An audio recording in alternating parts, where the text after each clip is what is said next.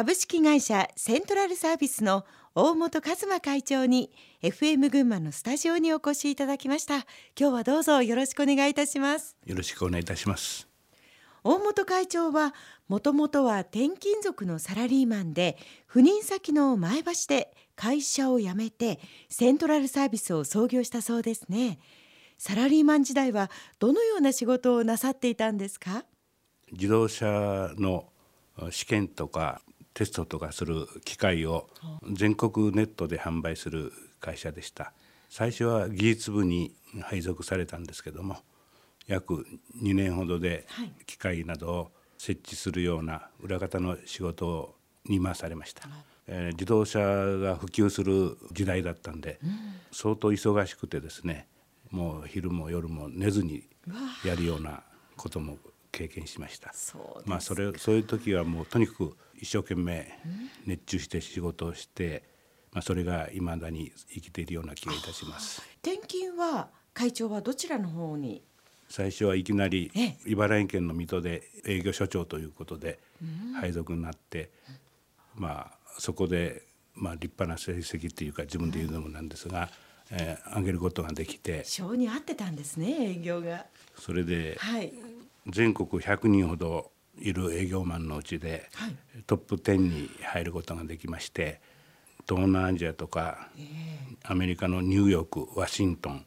ロサンゼルスハワイなどを視察旅行をさせていただきました。まあそうやったあの励みになるような海外旅行があるとますます営業にも力が入りますね。そうですね。えー、水戸の成績が認められて、はい、今度は千葉営業所に配属になりまして、そこから前橋に配属になりました。なぜ会社をお辞めになったんですか？前橋来たのは、え昭和57年で、はい、私が37歳。そこで5年ほど経ちまして、はい、もうそろそろまた次の転勤かなというふうな感じになってしてたんですよね。で私も前橋来てすぐに卓球部に入ったりあ地域の地域の卓球部。に、はい、から子どもたちも野球部で世話になったりして、はい、まあ前橋に非常に馴染んでて、で前橋の方々の優しさだとか風光明媚なところにだいぶいい思いをしてたんですよね。それでまあ次の転勤で出れば家庭にも迷惑かけるし転勤命令が出る前に退職しようと決めたんですよね。がしかし辞めてしまうって奥様の反応はいかがでした、えー、今回が初めてじゃなくて以前から退職の話もしてたもんですから家内もですねまあいいんじゃないと言ってくれましたんで気持ちがほっとしたような感じだったですね。42歳ですか？え41歳ですかね。41歳の時に、はい、まあ、後先考えずに辞めたような気がします。まずは会社を辞めてどのような仕事を始めたんですか？資金も何もないもんですから最初は友達の紹介で塾を始めたり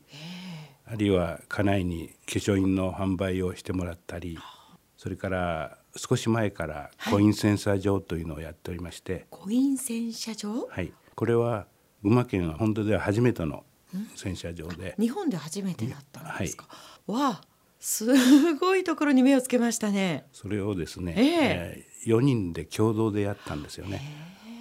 最大で16箇所ほど経営しましたけですけども、はい、やはり時が経つと、えー、あの売り上げも少なくなって1人辞め2人辞めというふうに辞めていって、で最後は私一人でですね、数千万円の負債を一人で払うような形になりました。やっぱりこう設備投資もかかったからその分の返済が残ってしまったということですか？そうですね。それはゼロよりもむしろマイナスからになってしまいますね。え群馬銀行さんに大変面倒を見ていただいて、数年かかって返せたんですけども、はい、一人で数千万円返したということで群馬銀行さんには大変信用というか、つけてその方とはいまだに親しい付き合いをさせていただいております。それはむしろ会長ピンチからチャンスをつかみ取ったっていうことですね。それも一番大事な信頼っていう。そうですね。何事にも誠実に対応しておれば、うん、ちゃんと見ていていただいて信頼を取れたということだと思いますね。そしていよいよ人材派遣の会社を始めるわけですけれども最初はですね人材派遣というよりは、ええ、あの業務請負ということで始めました。業務請負というのは人材派遣とやっぱりちょっと違いがある。はい、ええ、人材派遣はスタッフさんが派遣先の責任者の方から指示命令を受けて、うん、また労災なども派遣先の責任で行うというふうになっております。業務請負というのは、はい、えー、私どもがお客様の責任者と全てを打ち合わせしてそしてその内容を私どもの責任者が指示命令を行うと。そして労災等も私どもで責任を持つというふうな形態でございます。まさにその会社の中に一つ会社が入るようなそんな形でしょうか？業務請負という業務請負はそういうことですね。これはもともとそういった事業をやってみたいという思いからスタートしたものですか？いえそういうことは一切知識がなくてですね東芝機器さんという会社がありまして、うん、そこにですね卓球のやってた友達が、はい、あの請負で入ってたんですよね。でそこの方に東芝機器さんの総務部長を紹介していただいてそこからうん、請負という形で仕事を始めました。でも会長ノウハウって全くないところからですよねえそうですね。なかったですね。すごい。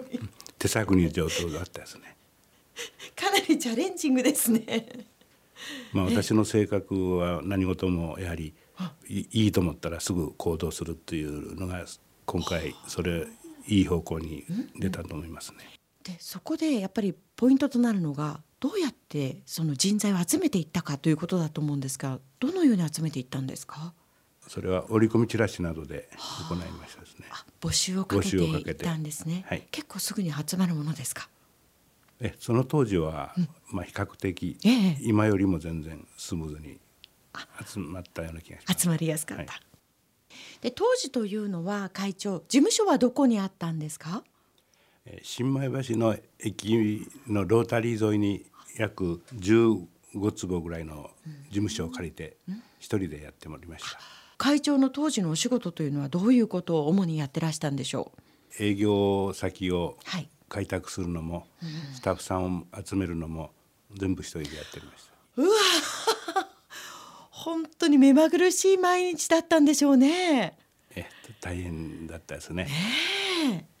当時は企業を回れば回っただけ仕事にもなりました。いい時代ですね会長。私が起業しました平成元年は、バブル景気の年で日経平均株価が3万8915円という空前の最高値で1年を終えました。まあ、とにかく全てをお一人でやっていたという中からその後転機が訪れましたよね。これはどういったことだったんでしょう？ある日私がいつものように東芝機器さんに行くと一人の若者が私に声をかけてきました、はい、彼は大手の同業他社の社員で東芝さんを担当していたんですけども、うん、顔を見たことがありました、ええ、彼がいつも社長を見ていましたが誠実な人柄に惚れましたと。ぜひ採用してください、え、こう言ってくるんですよね、人柄に惚れたから雇ってほしい。なんて嬉しいことを言うじゃないですか。それでその方を採用しようとすぐ決断されたんですか、えー、最初は社員を採用するということは、ええ、私に相当の責任がついてくるということで、うん、えー、1週間ほど悩みました。しかしそれでもというんで思い切って採用することにいたしました。こ採用されてから社員が入ったことによってやっぱり大きく変わっていきました。はい、それまでの一人体制から二人体制になったことで、はい、営業が強化されて今までにできなかった新しい展開ができるようになりました。営業の大切さお客様の数を増やすことの重要さを身にしみて感じた私は社員を採用するの自信がついて2人目3人目と採用していきました。大きくここから事業が展開していくわけですね。はいそうですね事業を拡大していく様子もこの後聞かせていただければと思いますけれどもその前に会長一曲リクエスト曲をいただきましたのでここでお送りしたいと思います、えー、ザ・ビートルズのレット・イット・ビーですが会長はビートルズがお好きですか？はい。彼が私の21歳の時に、えー日本に来たと思うんですけどおもおまあ青春真っ青只中で本当にあのビートルズの歌にはあの力をと勇気をもらいました。それではお届けしましょう。ザ・ビートルズでレット・イット・ビー